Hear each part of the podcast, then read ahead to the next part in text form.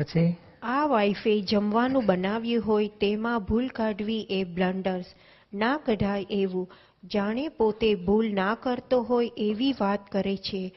How to આ એક મોટું વાક્ય છે. આજે સામાન્ય ભૂલ કાઢીએ ત્યારે પોતાને સમજાવે કે આપણી આવી ભૂલ તો થઈ જાય છે. આપણને જો એવું રિયલાઇઝ થતું હોય ને મારાથી પણ આવી ભૂલો થાય છે તો પછી સામા ઉપર આક્ષેપ મૂકતા અચકાઈ જાય અટકે. કે આપણા આપણા કામોમાં ભૂલ તો થાય જ છે. જાણે પોતે પરફેક્ટ ભૂલ વગરનો, ક્યારેય ભૂલ ના કરતો હોય. એટલે જ એના અહંકારનો સ્વભાવ જ છે કે હું ભૂલ વગરનો. બધાની ભૂલો કાઢે ને ત્યારે જ ભૂલ વગરનો ઠરે ને પોતે. સુપિરિયર ક્યારે ઠરે? બધાને ઇન્ફિરિયર બનાવે તો જ. એટલે આ અહંકારનું તોફાન છે એક જાતનું. બાકી આ એક મોટું વાક્ય છે કે કોઈની ભૂલ કાઢવી એ મોટા મોટું બ્લન્ડર્સ કહેવાય. ના કઢાય એવું કે છે. જાણે પોતે ભૂલ જ ના કરતો હોય એવી વાત કરે છે. અને ભૂલ વગરના દાદા, ધારો કે ભૂલ વગરના થયા છે, તોય કોઈની ભૂલ કાઢતા કાઢતા તો વર્ષોના વર્ષો કાઢી નાખતા. એ એ એટલા બધા પ્રતિક્રમણો કરતા જાય ભૂલ બતાડવી એ કે સહેલું છે? ભગવાનની ભૂલ કાઢ્યા બરાબર થાય છે. બોલે, આ, એ ઘા પહોંચે છે ભગવાનને સીધો. એટલે આ એ બ્લન્ડર્સ કહી દીધું દાદા એને. એટલે એ ભૂલ કોઈની બતાડવી ને કેટલું બધું એ એ કહે ને કે એ ભૂલ કાઢવા ખરેખર નિર્દોષ છે, હંડ્રેડ પર્સન્ટ દેખાયા પછી જ પ્રકૃતિમાં ભૂલ છે તે વ્યવહારિક અપેક્ષાએ ભૂલ છે. ખરેખર તો ડિસ્ચાર્જમાં ક્યાં ભૂલ કઢાય કોઈની? પણ આપણે જો ભૂલ કરતા હોઈએ એવું આપણને સમજાય કે મારી પણ આ બાબતમાં ભૂલ થાય છે, તો પછી સામાન્ય ભૂલ કાઢવામાં ઉલટાનું મારી ભૂલ આવી થઈ જાય ને પછી મને કોઈ આવી રીતે વડે તો સહન થતું નથી. તો પછી મારાથી એની ભૂલ કઢાય કેવી રીતે? અને કેવું હોય તો પોતાને અપેક્ષા હોય કે હું આવી ભૂલ કરું તો મને આવી રીતે કે તો હું પ્રેમથી મને કહે તો હું સુધારીશ. તો આપણે પ્રેમથી કહીએ તો સુધારે. પણ આ રીત, આ સમજણ અંદર જો ફેરફાર થાય ને, તો કેટલા બધા એડજસ્ટમેન્ટ માણસ લઈ શકે. પછી? હાઉ ટુ એડજસ્ટ એડજસ્ટમેન્ટ લેવું જોઈએ. જેની સાથે રહેવાનું કાયમ, એની સાથે એડજસ્ટમેન્ટ ના લેવું જોઈએ. આપણા થકી કોઈને દુઃખ થાય એ ભગવાન મહાવીરનો ધર્મ કેમ કહેવાય તે અને ઘરના માણસને તો અવશ્ય દુઃખી ના થવું જોઈએ. અવશ્ય દુઃખ ના- થવું જોઈએ. બોલો હવે કાયમ રહેવાનું આ લંડનમાં કાયમ રહેવાનું તો બધા એડજસ્ટમેન્ટ નથી કરતા? ઠંડી ને ગરમી તો ઓછી હોય છે પણ હોય ત્યારે ચલાવી લે કે છે? બરફ વરસાદ પડે અને ચાર ચાર દિવસ સુધી સૂર્યનારાયણના દર્શન ના થાય તોય ચલાવી લે છે અને કેટલા ઇન્ડિયામાં રહે છે તો ઉનાળા શિયાળા બધા ત્યાંય ચલાવી લે. કે જાણે કે આજ આજ મારે આ દુનિયા મારી, આમાં જ જીવન કાઢવાનું છે. એ આ ધણી જોડે આખી જિંદગી કાઢવાની, આ જ વાઈફ આ છોકરા. જો માથે વેરાન થાય તો ચલાવીએ છે ને. રોજ જોઈએ ખરા તો શું કરે? ક્યાં શું કરે? પણ જેવું છે એવું ચલાવીએ છે ને. આખો એક એક અવતાર કાઢવાનો છે. જેની સાથે કાયમ રહેવાનું, એક અવતાર પૂરતું. તો એડજસ્ટમેન્ટ ના લેવો પડે? હવે આ ખુરશીઓ આમાં બેઠા આપણે તમારે ઘરમાં તો મને કેવી સરસ જોઈએ? તો અહીંયા પાંચ દાડા કાઢીએ છીએ ને એડજસ્ટમેન્ટ આવડી નાની કેબિનમાં દાડા કાઢીએ છીએ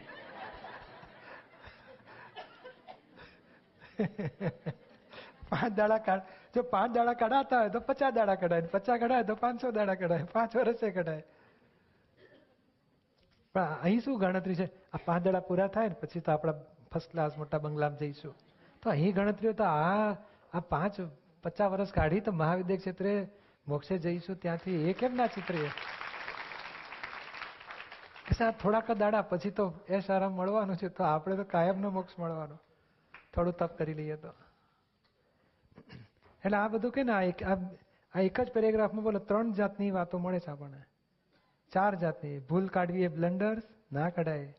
પછી ભૂલ કાઢ જાણે પોતે ભૂલ ના કરતો હોય. આપણી પોતાની ભૂલ સમજાય તો આપણે કોઈની ભૂલ કાઢતા અટકીએ. પછી જ્યાં રહેવું જ પડે એવું છે, તો પછી હવે એડજસ્ટ થઈ જાઓ. અને કોઈને દુઃખ થાય એ ભગવાન મહાવીરનો ધર્મ જ કેમ કહેવાય કે છે? ઘરના માણસોને તો અવશ્ય દુઃખ નાશ થવું છે. આજે ના, નરેન્દ્રભાઈ. ઘરનાને ઘરનાને દુઃખ આપે અને બહારનાની સેવા કરવા જાય. એ તો ના ચાલે. દાદા ભગવાન ના પાડે છે. આ તો કહીએ, બાકી જરાક ધાર્યું ના થાય ને, કકડાટ કરી મૂકે અહંકાર. આખી આમ દેખાય કે બસ જ્યાં બધું સવડું ચાલતું હોય ને એટલે ત્યાં સુધી સવડું. તો મીઠું મીઠું શાંતિ હોય ને જરાક અવળું થયું ને અપસેટ થાય. એટલે ભગવાન મહાવીરનો ધર્મ કોઈને દુઃખ થાય નહીં. એવો હોવું જોઈએ. અને સૌથી પહેલું સર્કલ ઘર કહેવાય. ચેરિટી બિગિન્સ ફ્રોમ હોમ અહીંયા મોટા મોટા સૂત્રો લખે છે ને. એ ફક્ત પાટિયા ઉપર જ લખવા માટે છે. દિલમાં રાખવા માટે નથી. એ દિલમાં રાખવા માટે છે. પણ ઘરના માણસોને દુઃખ કેમ થવું જોઈએ કે છે? ગમે તે એડજસ્ટમેન્ટ લઈને પણ ઘરમાં પહેલા શાંતિ થવી જોઈએ. પછી બહારનું સોલ્યુશન સેકન્ડ નંબરે રાખવાનું. પછી? ઘર એક બગીચો. એક ભાઈ મને કહે કે, દાદા, ઘરમાં મારી બૈરી આમ કરે છે ને તેમ કરે છે. ત્યારે મેં તેને કહ્યું કે, બેનને પૂછો તો એ શું કહે કે મારો ધણી આવો છે, અક્કલ વગરનો છે. હવે આમાં હવે આમાં તમારા એકલાનો ન્યાય શું કરવા ખોડો છો? ત્યારે એ ભાઈ કહે કે, મારું ઘર તો બગડી ગયું છે. મારા છોકરા બગડી ગયા છે. બૈરી બગડી ગઈ છે. મેં કહ્યું, બગડી નથી ગયું કશું? તમને એ જોતા આવડતું નથી. તમારું ઘર તમને જોતા આવડવું જોઈએ. દરેકની પ્રકૃતિ ઓળખતા આવડવી જોઈએ. એવું છે. ઘરમાં એડજસ્ટમેન્ટ નથી થતું. તેનું કારણ શું? કુટુંબમાં બહુ માણસ હોય તે બધાની જોડે મેળ પડતો નથી. દહીંનો ડખો થઈ જાય પછી. તે શાથી આ મનુષ્યો જે સ્વભાવ, આ મનુષ્યનો જે સ્વભાવ છે એ એક જાતનો નથી. જેવો યુગ હોય ને તેવો સ્વભાવ થઈ જાય છે. સતયુગમાં બધા એક મેળ રહ્યા કરે. સો માણસો ઘરમાં હોય તોય દાદાજી કહે તે પ્રમાણે બધાય અનુસરે ને આ કળિયુગમાં તો દાદાજી કહે તો તેમને આવડી આવડી ચપોડે ગાળો ભાંડે. બાપ કશું કહે તો બાપને આવડી આવડી ચોપડે ચપોડે એટલે ગાળો ભાંડે એમ અપમાન કરે. આમાં જો કેટલું સરસ દાદા આ છે ને એટલે ઓવરઓલ આખું એમને વિઝનમાં જોયું કે સતયુગની પ્રકૃતિ કળયુગની ઓવરઓલ સ્વભાવ કેવા થાય એની પરથી કહે છે ને કે જેવો યુગ હોય તેવો માણસનો સ્વભાવ થઈ જાય. સતયુગમાં બધાના મનમેળ એક રહ્યા કરે. સો માણસો હોય તો સોએ એકબીજાના કનેક્શનવાળા હોય. એટલે એક એકને ફોલો કર્યા જ કરે. દાદાજી કે છોકરાઓ એના છોકરાઓ બધું ફોલો કરે. અને અત્યારે તો કે એક ઉત્તરમાં જાય, બીજો દક્ષિણમાં એક આમ માને એક આમમાં ને. વિરોધાભાસી પ્રકૃતિ. અહીંયા એ કે ને કે હસબન્ડ વાઈફમાં એ કે હસબન્ડ પેલી વાઈફ હસબન્ડની ભૂલો કાઢે વાઈફ હસબન્ડ વાઈફની ભૂલો કાઢે. હવે સાચું શોધવા જાવ તો જડે જ નહીં, એકે વાત સાચી ના હોય. એટલે આ ખરેખર આ પ્રકૃતિ ઓળખી નહીં નહીં ઓળખી શકવાથી પછી એકબીજાની ભૂલો કાઢીએ છીએ. અને પોતે દુઃખી થાય છે. દાદા સરસ કહે છે કે આ ઓળખો, પ્રકૃતિને ઓળખો કે આની શું પ્રકૃતિ છે, આની શું પ્રકૃતિ છે. જુદી જુદી પ્રકૃતિઓ નહીં એક મશીન હોય ને, કેટલી જાતના ગિયર ને બેરિંગો ને શાફ્ટ ને, એ જુદી જુદી વસ્તુ ભેગી કરીને પછી મશીન બને ને પછી સરસ રિઝલ્ટ આપે. તો આ ઘરે આખી પ્રકૃતિ જુદી જુદી ક્વોલિટીઝ હોય છે. અને બધા ભેગા મળીને એકબીજાને પૂરક રહીને જો જીવે ને, તો કેટલું સરસ રિઝલ્ટ આવે. અને આપણે આ સત્સંગમાં એ જ થાય છે ને એટલી બધી ઉત્તર ગુજરાત, દક્ષિણ ગુજરાત, પૂર્વ, પશ્ચિમ, આખી દુનિયાની પ્રકૃતિ ભેગી થાય. અને બધા પાછા, અરે જમવામાં બોલો કે ટેસ્ટી નથી થતું. પેલા, પેલો કે બહુ ટેસ્ટી થાય છે. પેલો કે જરાય ટેસ્ટી નથી. એટલે ખબર જ ના પડે, કારણ એને દક્ષિણ ગુજરાત વાળા જુદી જાતનું ખાય, ઉત્તર ગુજરાત વાળા જુદી જાતનું ખાય ચરોતર વાળા જુદું, કચ્છીઓ જુદું ખાય સૌરાષ્ટ્રના જુદું ખાય. પછી અમેરિકાથી આવે જુદું કે બપોરે આટલું ખવાતું હશે? હેવી લાઈટ જોઈએ. એટલે શંભુ મેળો આપણે ત્યાં એવો જબરજસ્ત થાય ને. પછી પછી એડજસ્ટમેન્ટ લેતા લેતા લેતા ઘડાતા જાય બધા. એટલે આમ ભૂલો કાઢવા જેવું નથી એડજસ્ટમેન્ટ લેવા જેવું છે. પછી?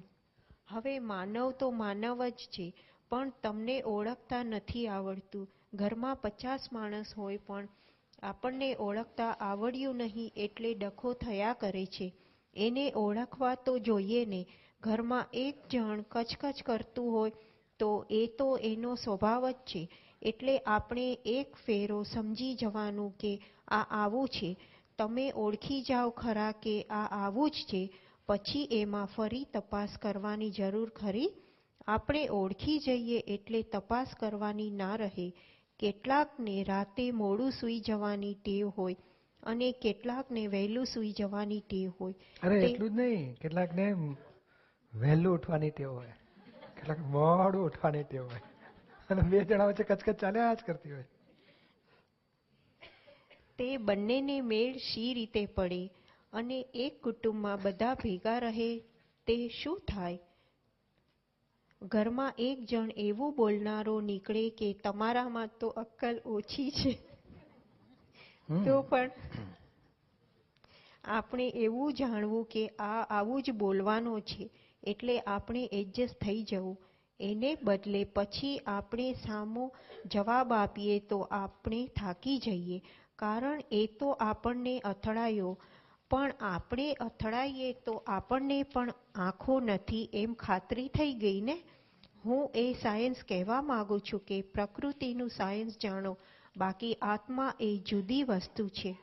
હા, એ અથડાયો આપણે ના અથડાવવું છે. આ જુદું જુદું પ્રકૃતિ ભેગી થાય છે. તો આ એક કે ને કે એની પાછળ દાદા રહસ્ય ખુલ્લું કરે છે. કયા આધારે? એક તો અહીંયા કળિયુગ સતયુગનો યુગનો પ્રભાવની વાત કરીએ. અને બીજું, આ કાળમાં કેવું છે તો કે બધું જુદી જુદી પ્રકૃતિ ભેગી થઈ. એટલે પેલું જેમ ખેતર હોય, એમાં એક જ બધું પાકે, એક જ જાતનું. અને બગીચામાં જુદા જુદા ફૂલો. તો કે આ કાળમાં બગીચા જેવું થયું છે.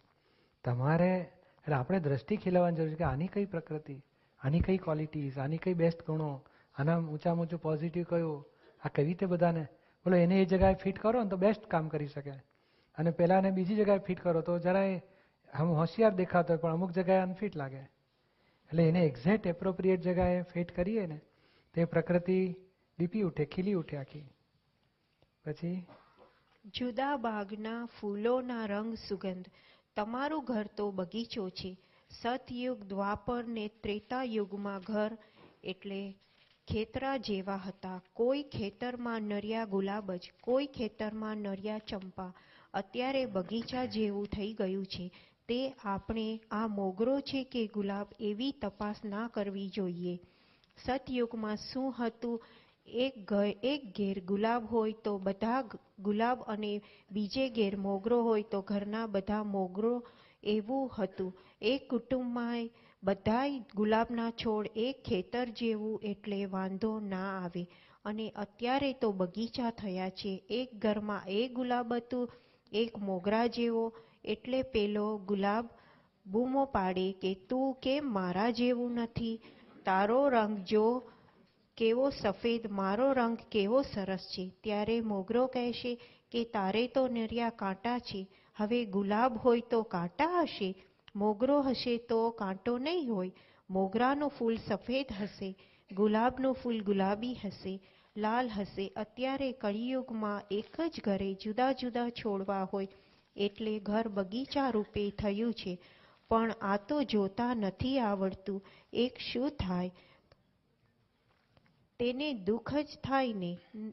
ને જગતની આ જોવાની દ્રષ્ટિ નથી. બાકી કોઈ ખરાબ હોતું જ નથી. બસ આટલું કાંઈ આપણું પકડી રાખવા જેવું. કે ને આપણને જોતા નથી આવડતું તેનું દુઃખ થાય છે. બાકી કોઈ ખરાબ હોતું જ નથી. આ ખરાબ માનવું ને એ જ મોટી ભૂલ છે. એ પ્રકૃતિ આપણને જોતા નથી આવડતું કે એમાં આપણી બુદ્ધિ, આપણે ગુલાબ એટલે પેલો ચંપો ખરાબ કે છે. આ ચંપો શું કે તારામ કાંટા જેટલું ખરાબ. પણ ખરાબની શોધખોળ કરે ને તો એટલા બધા નેગેટિવ ઊભા થાય, પાર જ ના આવે. પણ આપણે દ્રષ્ટિ કઈ રાખવી છે? તો પોઝિટિવ રિલેટિવમાં પોઝિટિવ જુઓ. રિયલમાં શુદ્ધાત્મા જુઓ. દાદા નથી કહેતા ઉપરના લીટીમાં, આત્મા એ જુદી વસ્તુ છે. પ્રકૃતિનું સાયન્સ જાણો અને આત્મા એ જુદી વસ્તુ. એટલે બે દ્રષ્ટિ રાખવાની છે. રિલેટિવમાં પ્રકૃતિ ઓળખો રિયલમાં શુદ્ધાત્મા જુઓ. અને તે પ્રકૃતિમાંથી પાછું પોઝિટિવ શોધી કાઢો. નેગેટિવ નહીં. અને જોવાની દ્રષ્ટિ હોય ને તો દુઃખ જ નહીં થાય કે છે. પછી કોઈ ખરાબ હોતું જ નથી. આ મતભેદ તો પોતાના અહંકારને લઈને જ છે. આ પોતાના અહંકારને લઈને જ મતભેદ હોય છે. આ એક મોટા મોટી માસ્ટર કી પકડી રાખવાની છે. કંઈ પણ મતભેદ ઊભો થયો તો આપણો અહંકાર છે. કોઈની ભૂલ કાઢવાની જરૂર જ નથી. બોલો, આ એક જ વાક્યમાં આખો સાર મળી જાય છે આપણને. એને છૂટવું હોય એની માટે. જેને ઝઘડવું હોય એને તો પાર જ નહીં આવે. જેને જેને જોતા નથી આવડતું તેનો અહંકાર છે. મને અહંકાર નથી, તો મને આખી દુનિયા જોડે મતભેદ જ- મતભેદ જ નથી પડતો. મને જોતા આવડે છે કે આ આ ગુલાબ છે, આ મોગરો છે, આ ધતુરો છે. આ કડવી ગિલોડીનું ફૂલ છે એવું બધું હું ઓળખું પાછો એટલે બગીચા જેવું થઈ ગયું છે. એ તો વખાણવા જેવું થયું ને? તમને લાગે છે? પ્રશ્ન કરતા. વખાણવા જેવું થયું કે નહીં? હા તમને લાગે છે એવું કે છે? હા આ કે ને જેને જોતા આવડે એને મતભેદ જ નથી. મને આખી દુનિયા જોડે મતભેદ કેમ નથી? કારણ કે મને જોતા આવડે છે. દરેકની પ્રકૃતિ ઓળખે અને એક વખત જોયું હોય ને બે ચાર જ પ્રશ્નમાં સમજી જાય. આખી જિંદગી પછી અભિપ્રાય ના બદલાય દાદાનો. કાયમ માટે એની માટે પોઝિટિવ અભિપ્રાય હોય જ પછી. પણ એ ક્વોલિટી પ્રકૃતિની ક્વોલિટી આ સિન્સિયર છે કે આ કેવો છે બધું ઓળખી જાય દાદા. પછી? પ્રશ્ન કરતા બરાબર છે દાદાશ્રી એવું છે ને પ્રકૃતિમાં ફેર ના પડે અને એ તો એનો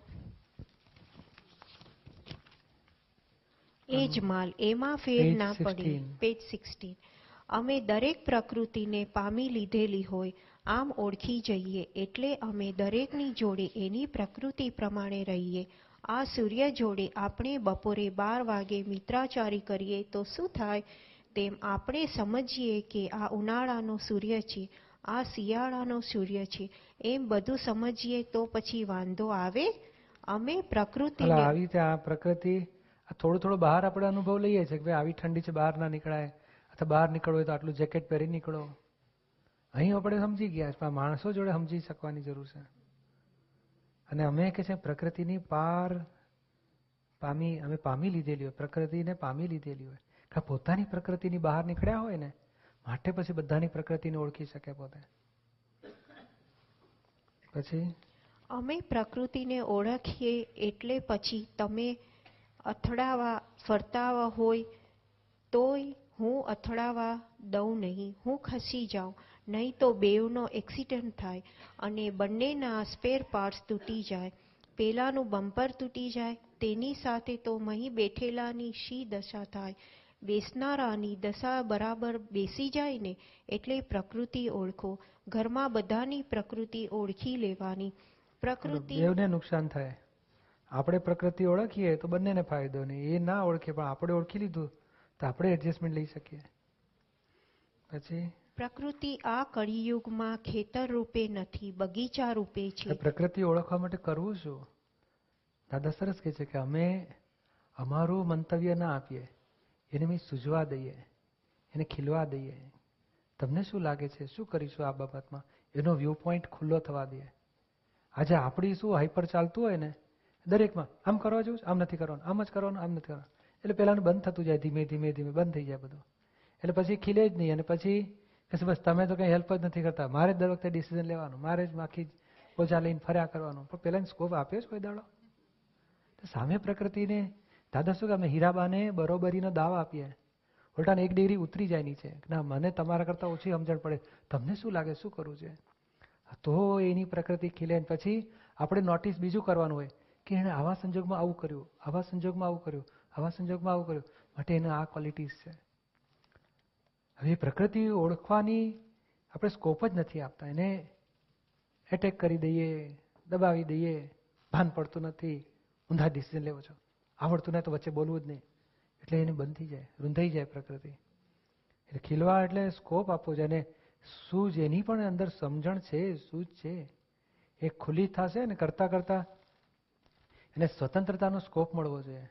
આ તો આધીન દબાણ દબાયેલો હોય પછી કહેશે તમે હેલ્પ નથી કરતા, તમે તો કે, ના, એને સ્કોપ આપવો છે.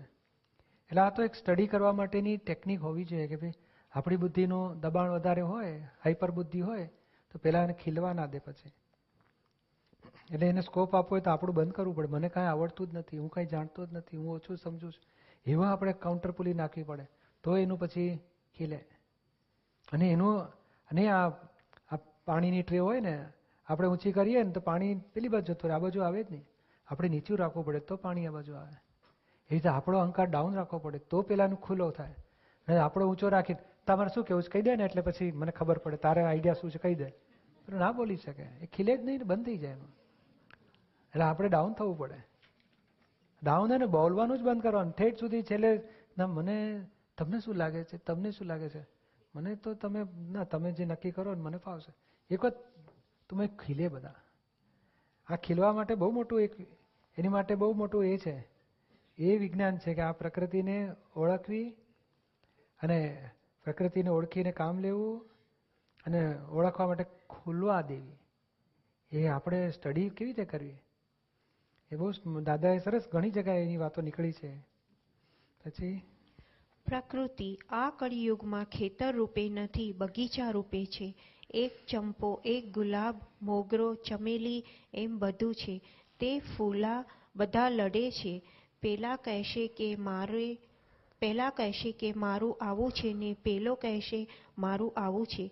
ત્યારે એક કહેશે તારા કાંટા જા તારી જોડે કોણ ઊભું રહે? આમ ઝઘડા ચાલ્યા કરે છે.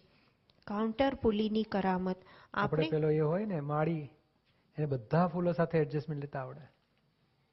એ કાંટાવાળા ફૂલમાં આરામથી કામ કરે, પેલા ચીકણામાં કામ કરે, ઊંચા હોય તો ઉપરથી બધું બધા જોડે એડજસ્ટમેન્ટ લે. એવું આપણે થવાનું છે ગાર્ડનર કાઉન્ટર પુલીની કરામત. આપણે પહેલા આપણો મત ના મૂકવો સામાને પૂછ્યું કે આ બાબતમાં તમારે શું કહેવું છે? સામો એનું પકડી રાખે તો અમે અમારું છોડી દઈએ. આપણે તો એટલું જ જોવાનું કે કયે રસ્તે સામાને દુઃખ ના થાય. આપણો અભિપ્રાય સામા ઉપર બેસાડવો નહીં. સામાનો અભિપ્રાય આપણે લેવો. અમે તો બધાનો અભિપ્રાય લઈને જ્ઞાની થયા છીએ. બધાનો અભિપ્રાય લઈને પછી જ્ઞાની થયા કે હું મારો અભિપ્રાય કોઈ પર બેસાડવા જાઉં તો હું કાચો પડી જાઉં. આપણા અભિપ્રાયથી કોઈને દુઃખ ના હોવું જોઈએ. આવડી નાની ચોપડીમાં કેટલી બધી ચાવીઓ છે. રત્નોના ખજાના જેવી વાતો છે. આપણો મત ના મૂકવો. આ મિટિંગોમાં કમિટીઓ બધી બેસે છે ને, તો હાઈપર વાળો પોતાનો મત મૂકે ને બધા ચૂપ થઈ જાય પછી. એને મત જ ના મૂકવો જોઈએ. અને ખરેખર એ ડખો જ હોય છે એક જાતનો. સામાને પૂછવું કે આ બાબતમાં તમારે શું કહેવું છે? સામો એનું પકડી રાખે તો અમે અમારું છોડી દઈએ. આપણે તો એટલું જ જોવાનું કે કઈ રસ્તે સામાને દુઃખ ના થાય. આ પાયામાં, ફાઉન્ડેશનમાં આ છે કે મારે કોઈને દુઃખ આપવું નથી. કોઈને સુખ થાય એવું કરવું પણ સુખ ના થાય તો દુઃખ તો નથી જ આપવું. અને આપણો અભિપ્રાય સામા ઉપર બેસાડવો નહીં. સામાનો અભિપ્રાય આપણે લેવો. અમે બધાના અભિપ્રાય લઈને જ્ઞાની થયા છે. હું મારો અભિપ્રાય કોઈ પર બેસાડવા જાઉં, એ મારી કચાશ છે, બોલો. આપણા અભિપ્રાયથી કોઈને દુઃખ ના થવું જોઈએ. આ બીજી રીતે પાછો, કોઈને દુઃખ ના થવું જોઈએ. આ કેટલી સરસ વાતો છે બધી. અને આ વ્યવહારમાં મોટા મોટા મિટિંગોમાં આ આ જાતનું જો વલણ હોય ને, તો કોઈ મતભેદ જ ના ઊભા થાય. ડખડખલ જ ના થાય. પછી?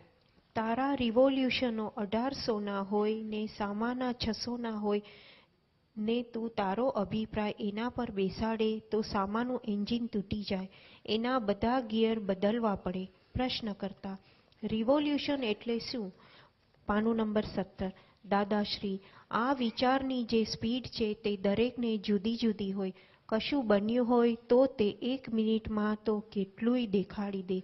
એના બધા પર્યાયો એટ એ ટાઈમ દેખાડી દે. આ મોટા મોટા પ્રેસિડન્ટોને મિનિટના બારસો રિવોલ્યુશન ફરતા હોય, તો અમારા પાંચ હજાર હોય. ભગવાન મહાવીરને લાખ રિવોલ્યુશન હતા. આ મતભેદ ભગવાન મહાવીરને લાખ રિવોલ્યુશન ફરતા. આ કેવું બધાને જુદું જુદું? દાદા કે વિચારની સ્પીડ એક કંઈ કશું બન્યું ને, તો એટલું બધું ફરી વળે કે છે કે આ શું બન્યું? સમજવાની શક્તિ આખી રિવોલ્યુશન ગ્રાસ્પિંગ પાવર આખો. એક એક પ્રસંગમાં સામાન્ય ઓળખી જવા માટે કેટલું બધું એનું રિવોલ્યુશન ફરતું હોય. અને પહેલાને ખબર જ ના પડે શું બન્યું. એ રિવોલ્યુશન ઓછા એટલા. આ બે રિવોલ્યુશન ડિફરન્સ ઓફ રિવોલ્યુશન બેના હોય. એક છસો હોય અને બીજું અઢારસો હોય. તો વગર એનાથી જો, એને જો મેચ કર્યા વગર બેસાડો ને તો તૂટી જાય મશીન એટલે એની વચ્ચે કાઉન્ટર પુલીએ નાખવી પડે. સ્પીડ સ્ટેપ ડાઉન કરવું પડે. તો પછી મશીન તૂટે નહીં. એટલે આ આ જેમ આ મશીનરીમાં તો મિકેનિકલમાં લોકો સમજે છે. પણ જીવતામાં સમજવા, કારણ જીવતામાં આત્મા સિવાય મિકેનિકલ જ છે બધું. એમાંય આ રિફરન્સ ઓફ રિવોલ્યુશન હોય. અને એ એડજસ્ટમેન્ટ લેતા આવડે, તો સરસ વ્યવહાર ચાલ્યા કરે પછી.